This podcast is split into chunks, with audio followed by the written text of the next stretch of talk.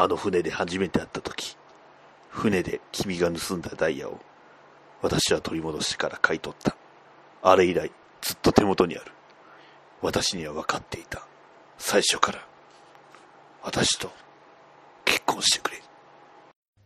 バッダディーバッダダダバッダディーバッダダダバッダディーバッダダダバッダディーバッダダダバッダディーバッダディーモービル放送局はい、始めました。バッドダディモビル放送局第92回パーソナリティのバッドダディです。この番組はアメコミを中心に僕の好きなものについて語るポッドキャストです。ということで、はい、皆さんこんばんは。いやー、夏が終わりかけてはいるのですが、まあ私あまり夏らしいことをね、今年あまりやれてないということでね。いやー、去年はね、まだ結構なんか花火見に行ったりとかね、してたんですけどね、今年がどうもまあ忙しく、お盆のね、方のね、お墓参りもね、なかなかまともに行けてないような状況ですので、まあ、それにね、ちょっと似たようなことはね、やったんであれなんですけど、まあ、というわけでね、えー、ただまあ、相変わらずアメコミの世界ね、えー、まあ、特にバットマン界隈はね、非常に盛り上がっておりますのでね、これからもね、どんどんやっていきたいと思います。というわけで始めます。バットダディモービル放送局第92回、バットマン、エブリエピローグ、イザ、プレリュード。ダダダバッダディバッダダダダダディバッダダダダダディーバッダダダダバディーバッダダダダダダダダダダダモービル放送局ダダじゃん前方12時方向、新製品プラも発見。指示を行う。今さら何をためらおうか。確保。右3時方向、噂の工具発見。これぞまさに転入。確保。左9時方向、ずっと探していた塗料が。飛んで火にいる夏の虫とはこのことよ。確保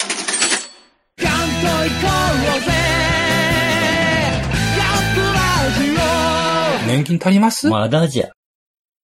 バットダディピックアップニュース。はい、それではニュースを紹介していきます。えー一つ目、えーバットマンプリキュエルペニーワース to start filing えーフリミングレイターディスクイヤーということで、えーバットマンの、まあ、前日談、えーペニーワース、まあ、アルフレッド・ペニーワースというね、バットマンの執事がいるんですけど、その、えーアルフレッド・ペニーワースの単独ドラマが、えーま、今年から、えーま、スタートフィルミングなんで撮影開始といったところですかね。まだでも役者さんもはっきりしてないんじゃないですかね。どうなんでしょうね。うん。ということで、えーそういうようなニュースがありますので、非常に楽しみですね。はい。えー続きまして、えー HBO Pick Up Watchmen TV Series set to debut in 2019ということで、えーウォッチメンのテレビシリーズも、えーまあ、具体的な、ね、日にちが若干決まりつつあるということですかね。2019年から、えーまああのまあ、撮影、こちらも撮影がなんかセットトゥデビューなので、まあ、発表があるよということでしょうかね。はい。非常に楽しみですね。はい。続きまして、えー、All 5 DCEU Movies、えーえーえーアベイリーレイブル in、えー、ニューブルーレイボックスセットということで、えーマン・オブ・スチールから始まるマン・オブ・スチール、えーバットマン・ブイ・スーパーマン、えスーサイド・スクワッド、ワンダーウーマン、ジャスティス・リーグの、えー5つの、えー DC エクステンデッド・ユニバースの映画が、えーそれでブルーレイボックスセットということで発売されますということですね。はい。これはなかなか、ね、そして、えーアクアマンのね、えー、続がっていくということで、アクアマンが非常に楽しみな状態になっておりますが、さあ、一体、えーどういうことになっていくんでしょうか。はい、えーゴッサム、ドラマですね。ドラマ、えードラマ、ゴッサム、えー、セットフォート、えー、suggests the mutant from、えー the Dark Knight Returns are、えー coming to Season 5ということで、えーゴッサムシーズン5になんとあのミュータントボス、えーダークナイトリターンズに出てくるミュータントボスのこう写真がリークされたということでね、えーまあ、これがあのちょっと出てきました。はい。僕もちょっとね、ちらっと見ちゃったんですけど、完全にミュータントボスでしたね。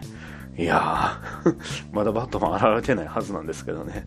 さあ、どうなることで、えー、やらという感じですが、そして、えー、これがね、今回一番ね、気になったニュースなんですが、えー、ディック・グレイソン will、えー、ditch Robins and become Nightwing on Titans ということで、ドラマタイタンズの中で、えー、ディック・グレイソンがロビンからナイトウィングになるというニュースが飛び込んでまいりました。これは、これはですよ。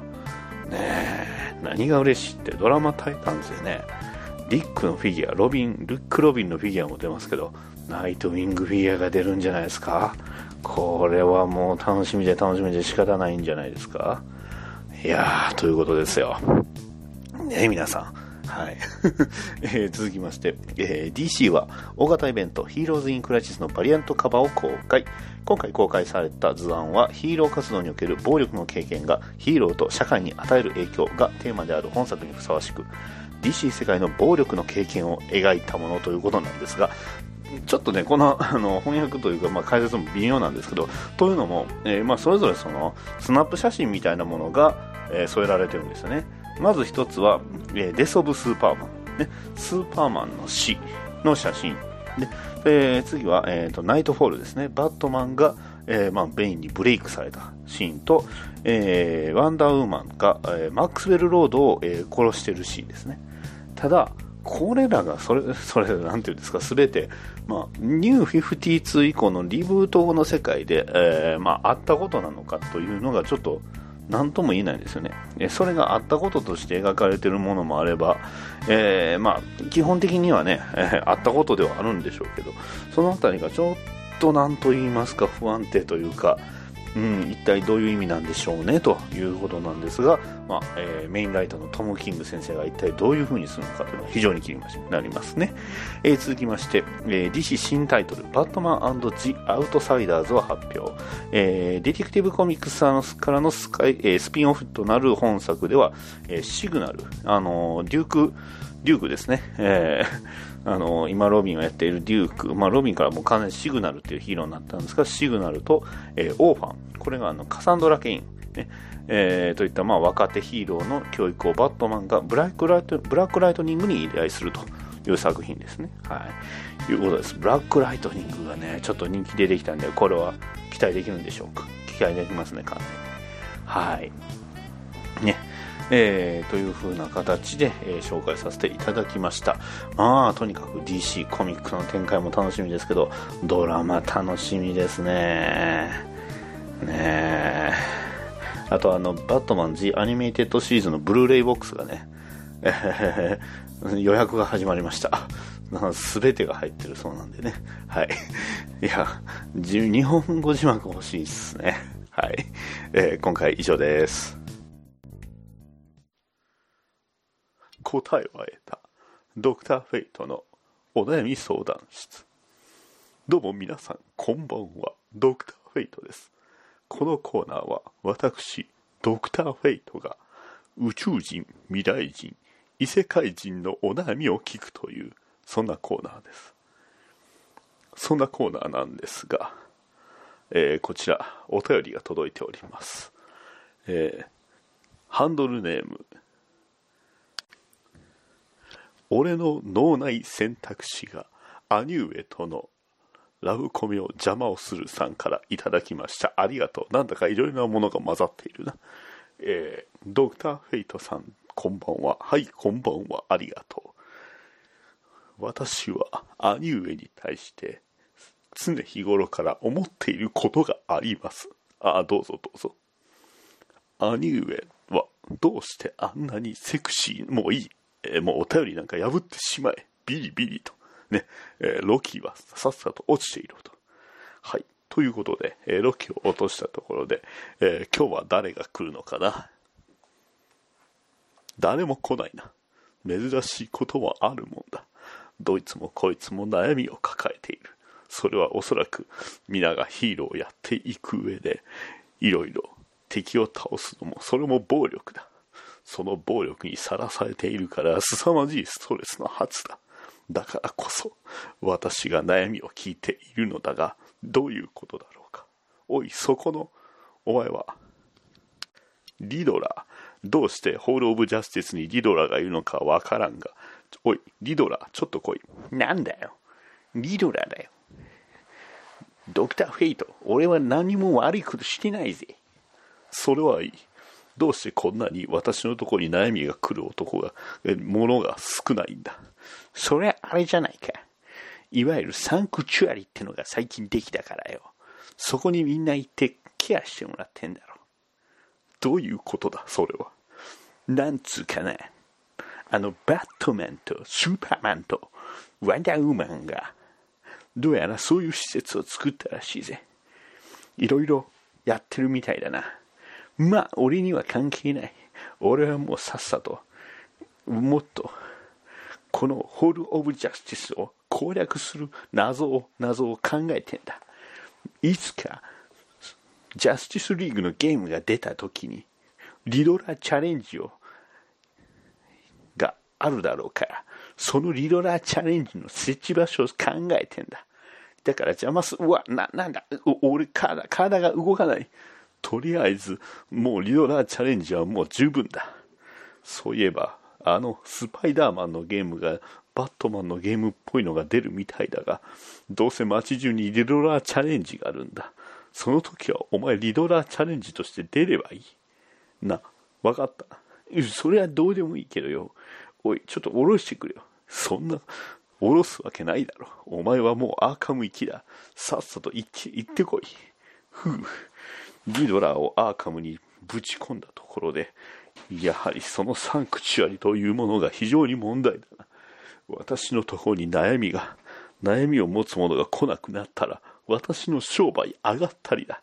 よし、ちょっと行ってこよう。次回へ続く。バッドダディテーマトーク。はい、というわけで、えー、every preview, prelude, every prelude is a prologue ということで、すべての、えー、ごめんなさい、every epilogue ですね。えー、every, every epilogue is a prologue ということで、す、え、べ、ての、えー、終終幕は、えー、始まり、えー、まあ、始まり序章であると。いうことですかね。そんな感じですかね。はい。えー、日本語の方では、えー、終章、そして序章という、えー、タイトルで、えー、やっております。ライターはトム・キングです。ねえー、デビッド・フィンチが、え、ペンシラーということで、や非常に、え、素晴らしい、ねえ、イラストというか、まあ、のコミックのコマのね、え、流れが、え、あるんですが、はい、えー、始まりは、え、バッキャットウーマンのね、え、家のシーンから始まります、ねえ、キャットウーマンは問います。今夜なんで飛ばないと。え、バットマンは飛行機があると。えー、キャットウーマンそうじゃなくて、できなくないでしょ？この世界には魔法やら、ありえない科学やらがあるのに、バットマンなのに、飛べるはずよと。どういう意味なんでしょうね？はい。そして、その日、今日ということで、えー、まあ今のセリフはキャットウーマンではなく、実はね、えー、ゴッサムガールだったんですよね。要はゴッサム、ガールに、えー、バットマンがなんで飛ばないの？というわけです。そう。ゴッサムガールはなんと復活しました。ね。バットマンがね、あのベインと命がけで戦ったおかげでゴッサムガールが、まあ、回復したと。ね。えー、ただ、えー、ゴッサムガール、ね、これからどうしようと、バットマンに問います。ね、ハンク、ね、ゴッサムですね、ヒーローゴッサムも、母さんも父さんももういない。私の中の恐怖も消えた。今の私にはすごい力がある。でも使い続けたらそのうち死んじゃうと。そうです。ね。えー、まあ本来、えー、まあ、持っている技、えー、力ではなく、何者か、何者かに与えられた力と。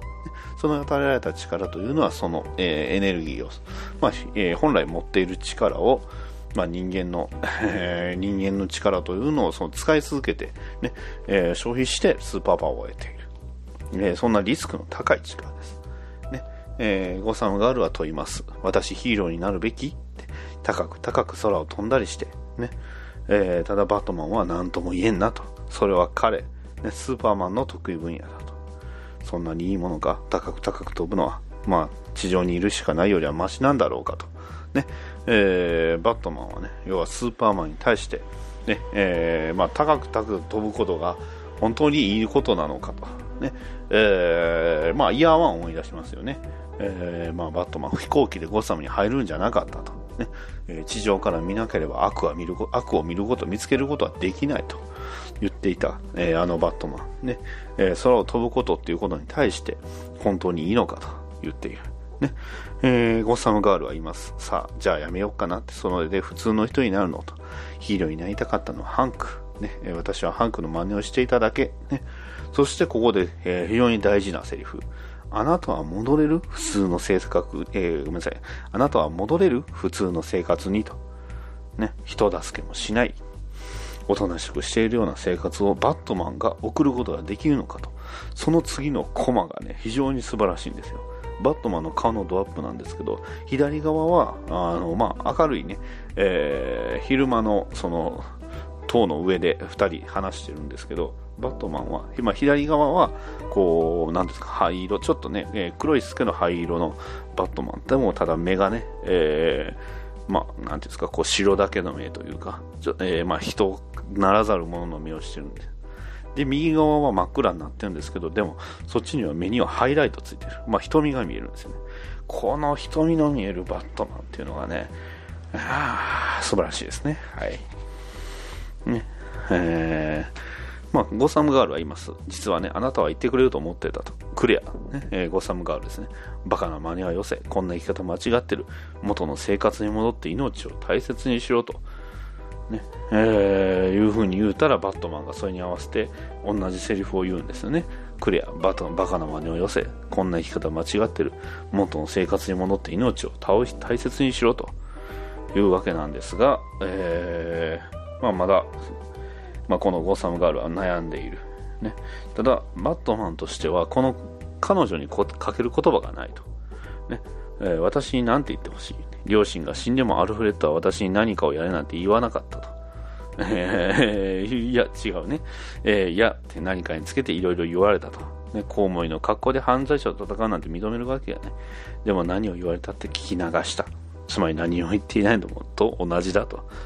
まあ、要はバットマンのここ、えーまあ、バットマンというかブルース・ウェインにはアルフレッドの言葉は全く届いてないと。ね、いう会話をする。ね、ノーサムガールが聞きます。自分の人生は好きかと。ね、でもバットマンは答えます。好き嫌いの問題じゃないと。ね、えーね、バットマンをね、好きでやってるわけじゃない。バットマンがありのままの自分と。ね、バットマンイコール自分ということを、からもう離れられない。ね、えー両親はどう思っているのここもバットマンにとっては一番きつい質問ですよね。うん。それについて、バットマンは、まあ、えーそれについては答えない。ね、はぐらかす。ねえー要は両親にがどう思ってるかっていうのはバットマンとしても望みとしては要は両親に誇ってほしいと、ね、この自分の息子はバ、えーゴッサムを守るために世界を守っているために守るために戦っているヒーローであることを誇りに思ってほしいっていうのはバットマンは思っています、ね。えーだからこの答え質問には答えることができない、ね、もしかしたらそう思ってないんじゃないかと。いう不安もある。ね。いうことです。ね。えーで、えーまあ、ゴサムガールは聞きます。ねえースーツを着るのはヒーローになるためでしょう。うん、ヒーローになるためなの？と、えーバットマンは言います。違うと。ねスーツを着るのは、えーその、ほとんどのため、ほとんどのものはヒーローになるためにスーツを着てる。でも、バットマンは違うと。うん、言うわけですよね。えー自分のやってることをやめられそうにない。えーだから、ただとにかく、その、バットマンとしての生き方というのは、ブルース・ウィーンにとって、バットマンにとって幸せではないと。うんここでバットマンがすごく悩んでいると。これでも私は努力した。幸せになるために。努力して失敗したと。これはまあどういうことなんでしょうね。えー、まあ、両親が殺されてバットマンというか、ね、ブルース・ウェインは、えー犯罪と戦うことを決め、そして、えー体を鍛え、知識を蓄え、いろんなところを旅し、そして力を得てバットマンになりました。ね一体バットマンがその家族を得て幸せになるために、幸せを得るっていうことですね、家族じゃなくて。幸せを得るために何を努力したのか。まあ当然ね、ディック・グレイソンを引き取ったのもその一部でしょうね、ただディック・グレイソンは、まあ、バットマンと離れ、ね。えーまあ、自我を持ち、まあ、彼もある意味バットマンと近いようなもの存在、あのー性質を持っていたので、まあ、離れるのは自明の理、ね。えージェイソン・トットは、えーまあ、ニュー52のところなんでちょくちょく話題というかねあのネタとしか話出てくるんですけど、まあ、ジェイソン・トットはジョーカーに殺され、ね、家族を失った、ね。えーさあそんなバットマンがその家族を得るために何の努力をしたのか幸せになるために何の努力をしたのかというところなんですがその、まあ、ただバットマンの中ではそれを努力して失敗したと言ってるわけですねえーでゴサムガールはまあ俺を言ってなかったね、うん、パイレート、サイコパイレート、サンタフリスカ、ベイン。あなたは力を尽くして私を救ってくれた。ありがとう、ブルース。そこまでしてくれてと。バッタマンは言います。ね。クレア。私が飛ばないのは、その必要がないからだと。人生は短い。必要がないことに費やす時間なんてないくらいにと。ちなみにこの、えーシーンなんですけど、というか、まあコミックなんですけど、右側で、えーまあ明るいシーン、左側で暗いシーンというか夜のシーンで、で、左側の、えー夜のシーンはバットマンが、えーまあとにかくキャットウーマンをずっと追いかけてるんですよね。追いかけたり一緒に飛んだりとかして。で、若干笑顔をね、見せるんですよ。バット、カットウーマンと追いかけっこしていることに対して。何なんでしょうね。はい。そして、えーゴーサムガールは決めた。ね。私に必要なのは、ね、私、あなたにしてもらったことを他の人にやらなきゃいられない。あらゆる人のために。だから、ヒーローになると。高く高く空を飛んで、空を飛ぼうと飛ばないと、ヒーローになると。ね。では、バットマンはそれを、それについて否定することはせず、ね。えー訓練だ。ヨーロッパにつてがある。力を使わずに戦う戦う術を学べ。無駄に力をすま、えー使わなくて済むようにと。ね。できるだけゴッサムガールに長生きをしてもらうために。ね。で、えーまあ最後に、えーゴッサムガールが聞きます。どうして失敗したのと。なんで幸せになれないのと。えーバットマンは言います。私は恐れてる。だから失敗した。これまで見たもの、ゴッサム、そしてやつ。ね、もし恐れないと、恐怖を感じないとしたら正気とは言えない。私は違う。正気を失いたくない。だから恐れている。そう。バットマンは、自分は正気を、えーまあ、恐怖を、ね、感じないっていうものに対して、それは、えー感じなくなったら、それは狂気、正気ではないと。他の人から見てもバットマンははっきり強靭です。ね。えーまあ、馬鹿げたバット、えーコウモリのスーツを着て、ね、えー空手チョップや、ね、キックで、えー敵を倒し、それで正義を成したとしています。ね、でも、このバットマンは、えー自分は、えーまだ正気だと言うてるわけなんですよ。ね。えーまあ、その自分が正気だといえば正気といえば何とも言えないですけど、ただ、えーまあ、ジョーカー関連で、まあ失敗したやつっていうのはジョーカーなんでしょうけど、えージョーカーってかん、えーに失敗したというと多分、ジェイソン・トットの話になるんでしょうかね。それだけそのジェイソン・トットのことをすごく、まあ、負い目に感じています。ね。でもクレア、ね、ゴサムガールは言います。大丈夫よって。知ってるでしょ？誰だって恐怖を感じる。それは誰にだって機会が訪れるってこと。私たちは恐怖と戦える。私たちは勇敢になれる機会が持てるということで、ゴサムガールがバットマンの何かの後押しをすると。要はその幸せ、また再びね、えーまあ、家族を持って幸せになることを後押ししてるわけです。はい。そしてその、え後押しを聞いて、バットマンは行動に移します。ね、すごいですね。行動力の化身ですよ。言われたその夜に、まあそ、実はそのね、左のページっていうのはその夜のシーンだったんですよね。ね自分が何をしたいかなんて、ね、えー、まあそれは、どうでもいいことと。ね、えー、まあ何時、ね、そして何をするかというと、え雨の中、ね、え降りしきる雨の中、キャットウーマンを追いかけ、ね、え建物の屋上で、えーキャットウーマンに対してこう言います。キャット。あの船で初めてやった時。はい。えーまあ、バットマンは未だにそのバットマンとしてキャットウーマンと出会った、えーまあ、いわゆるね、えーまあ、バットマンと、まあ、バットマンしかな、ディテクティブコミックスしかな、の一番初めにキャットウーマンが出てきたシーンのことを言うてます。で、キャットウーマンは、えー、あったのは街中でしょうと。これは、えー、バットマンイヤー1ですね。イヤー1で、要は設定として若きブルース・ウェイン、ね、バットマンになる前のブルース・ウェインと、えー、セリーナ・カイルがあった、初めて会ったシーンを言うてます。まあ、相変わらずここでもね、えー、まあ、お互いすれ違ってるんですが、ね、バットマンが、その、ね、えー、船で君が盗んだダイヤを取り戻して、ね、えー、買い取ったと。ね、あれ以来ずっと手元にあると。ね、そのダイヤ、なぜずっと手元に置いていたのか。ね、えー、まあ私には分かってた、最初からと。ね、それはどういう意味なんでしょうね。えー、あれが必要になると。ね、私には必要だったから。ね、そのダイヤが必要だった。と言いながらマスクを脱ぐバットマン、ブルース・ウェイン。それは、キャットウーマンに言います。君が必要だからと。こんな恐怖はない。ね、そして、キャットウーマンに言います。愛してる。私と結婚してくれ。ね。バットマンが膝を折り、キャットウーマンに指輪を渡す。後ろでは光り輝くバットシグナルということですね。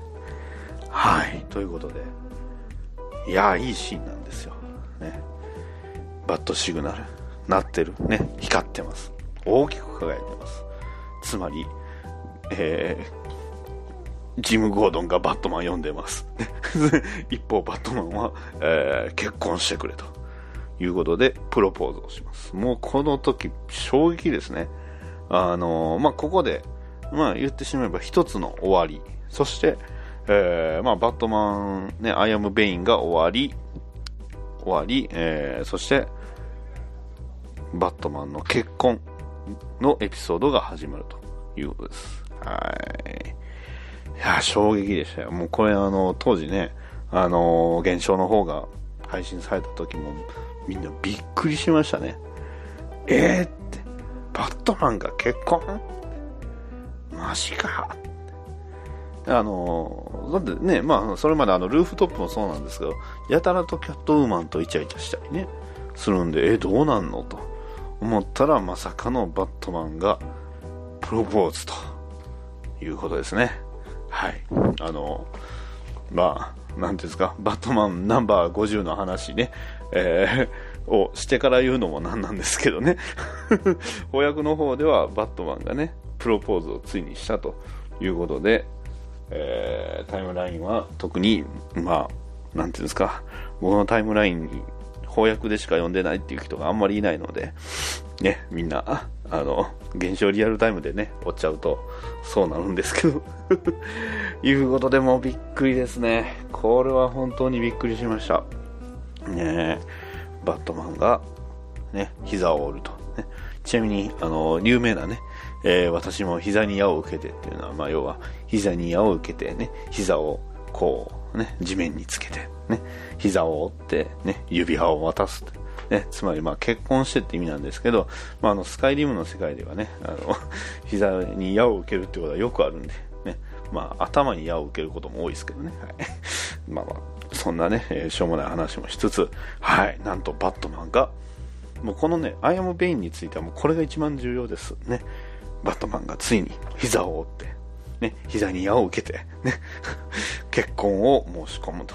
ね、はい、そのね、まあ、まさに、もう今回のこの今のね、バットマンの姿、リバースのバットマンっていうのはもう、まさに、このね、格好のバットマンっていうのは、まあ、えー、セリーナ・カイルとの思い出のね、えー、これから思い出をね、いろんな楽しい思い出がこれから待っている、そんな回でした。はい。ね、えー、いろいろ言い方にもあるんですけどね、ちなみに、えー、バットマンナンバー53がね、えー、先日配信されまして、えー、非常に面白かったです。ね、なぜなら、その、バットマンっていうものを、その、なんていうんですか、神様のように、まあ、ゴッサムの市民にとっては神様のようなものと、ね、えー、まままさにね、ゴッサムの守護神、ね、彼が間違えるわけがないと。それに対してブルース・ウェインはそれは危ないと。ね、バットマンだって間違えるかもしれないよと。いうふうに言う、えー、まあ、バットマン裁判が、えー、まあ、ちなみに裁判は、あの、ミスターフリーズのね、裁判なんですけどね、えー、起こったんですが、まあ、えー、結論としては、あバットマンが、まあ、実はね、自分はその神様を信じてないというふうに言いまして、無神論者ということで、まあ割と物議はかもしております。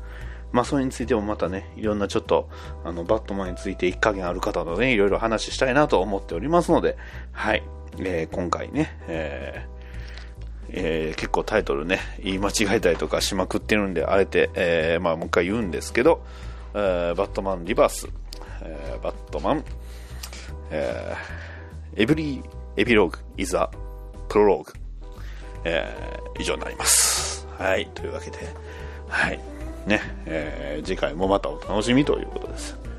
はい。以上です。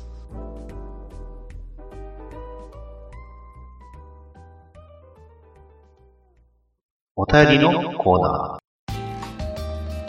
ー。はい、それではお便りのコーナーです。えー、一つ目、えー、ガンダルフさんからいただきました。いろんなね、えー、ポッドキャストを聞いてはるガンダルフさんが、えー、第90回も聞いていただいたということです。はい、ありがとうございます。え、続きまして、ともはさん、ね、あの、バットウーマン会で来ていただいたともはさんからいただきました。ありがとうございます。第91回拝聴しました。翻訳「アイアム・ベイン」を最近読んだのですがブレイブ＆モールドのような真意をはっきりとは描写しない物語の意味を汲み取るのは私が苦手で読後とてもモヤモヤしていました。しかし91回で丁寧に説明していただけたのですっきりしました。ありがとうございますといただきました。ありがとうございます。こちらこそありがとうございます。ね。えー、非常にね、えー、ね、えー、まあトモハさんといえばバットウーマンですがなんとねバットウーマンがついに、ついにアローバースにね、今年の12月。来るということで、まあ半年切りましたよ。あと4ヶ月。もうないですかね。あと3ヶ月。ね。3ヶ月後には動く、ね、えー、実写のバットウーマンが見られるということで、まあ、トンハさんもね、一日千中の思いで待っているのではないでしょうか。まあ、あそれをね、えー、非常にえー、楽しみだとは思いますが、まあ、もし、そうですね、またね、あの、バットウーマンについてもまた、ともはさんをお呼びしてね、ちょっとお話をね、聞いてみたいと、えー、思いますので、まあ、前回はね、えー、まあ、バットウーマンのおすすめエピソードとか、そういうところをね、えお話ししていただきましたので、今度はね、ともはさん自身の、そのバットウーマンの好きな部分と、そういったところをまた熱く語っていただければと思いますね。あまた、あと、バットウーマンベストバウトとか、ベストエピソードとか、ね、ベストカットとか、えー、そういったものもね、えー、聞きたいと思っておりますし、まあ、そういったところからね、バットウーマンをね、まあ、うちのバットダディモビル放送局では応援していきたいと思いますので、はい、えー、今後ともよろしくお願いします。ともさん、ありがとうございました。えー、お便りのコーナー以上になります。地上最強のポッドキャストを見たいかわしもじゃ、わしもじゃみんな。選手入場全選手入場ですバリトゥードならこいつが怖いアメコミ系ポッドキャストからバッドダディだ。話がしたいからここまで来た。キャリア一切不明。ツイキャスのピットファイター止め口だ。俺たちは VK バンド最強ではない音楽で最強なのだ。ご存知、逃げない浅沼劇場プロデューサーこと、チェリーだ。面白い。説明不要。裏キング。浅沼の前では、俺はいつも全盛期だ。燃える闘魂、テラフィー。若き王者が帰ってきた。どこへ行ってたんだチャンピオン。俺たちは君を待っていた。浅沼の登場だ。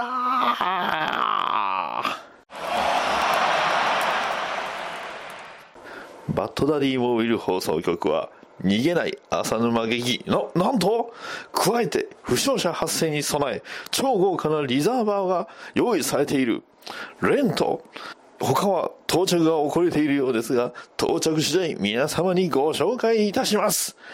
バッドダディモービル放送局は逃げない浅沼劇場を応援しております。はいいかがだったでしょうかいやあの部屋のね温度はねずっと暑いんでね ちょっとあの息苦しくなってるんですけどはいまあまあ、あのな、バットマンとキャットウーマン、ついに、ね、えー翻訳バースでは、翻訳バースってなんだって感じですけどね、えー翻訳バースでは、あの翻訳の方でもついにね、えーまあ結婚の申し込みをしました。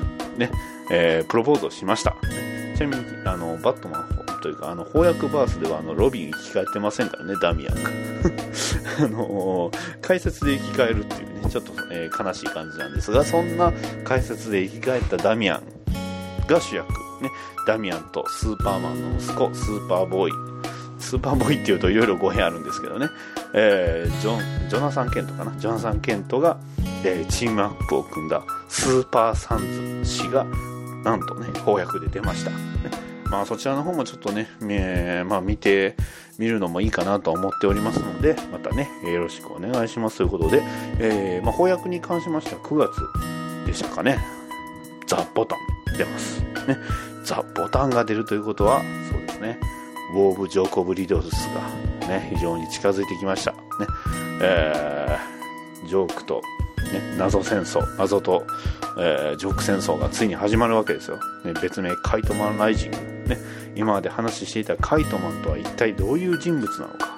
そして、なぜこんなにカイトマンがいっぱい出てくるのかっていう謎は未だによくわかんないんですけど、えーまあそのカイトマンとはどういうキャラクターなのかと。ね、うん、実はね、えーこんな、こんな重大な秘密があまあ、大した秘密じゃないですけどね、えーあるということで非常に楽しみになっております。ね、こちらの方も、えー期待して、えー待っておきましょう。ね、ちなみに、バッドダディモビル放送局がもうちょっとでね、おそらくこのペースだと、えーまあ、今回がね、8月の末で、えー第92回ですので、おそらく10月には100回行くんじゃないでしょうか。ねえーちなみに、えーバットマンデーは9月15日ですのでね、はい。まあ、バットマンデーはね、の時にもまた、えーその話もしていきたいかなと思っておりますので、よろしくお願いします。はい、それでは、バットダディモビル放送局第92回以上になります。ご清聴ありがとうございました。バットダディモビル放送局ではお便りを募集しております。ツイッターのハッシュタグ、ハッシュ BDMH、ツイッターバットダディモビル放送局の絵の DM、メールアドレス、batdaddymobile アットマーク gmail.com へのメールもお待ちしております。ポッドキャストのレビューの方もお待ちしておりますので、もしよろしければそちらの方も書き込んでいただきますと、バッドダディ喜びます。それでは次回の配信まで。さよなら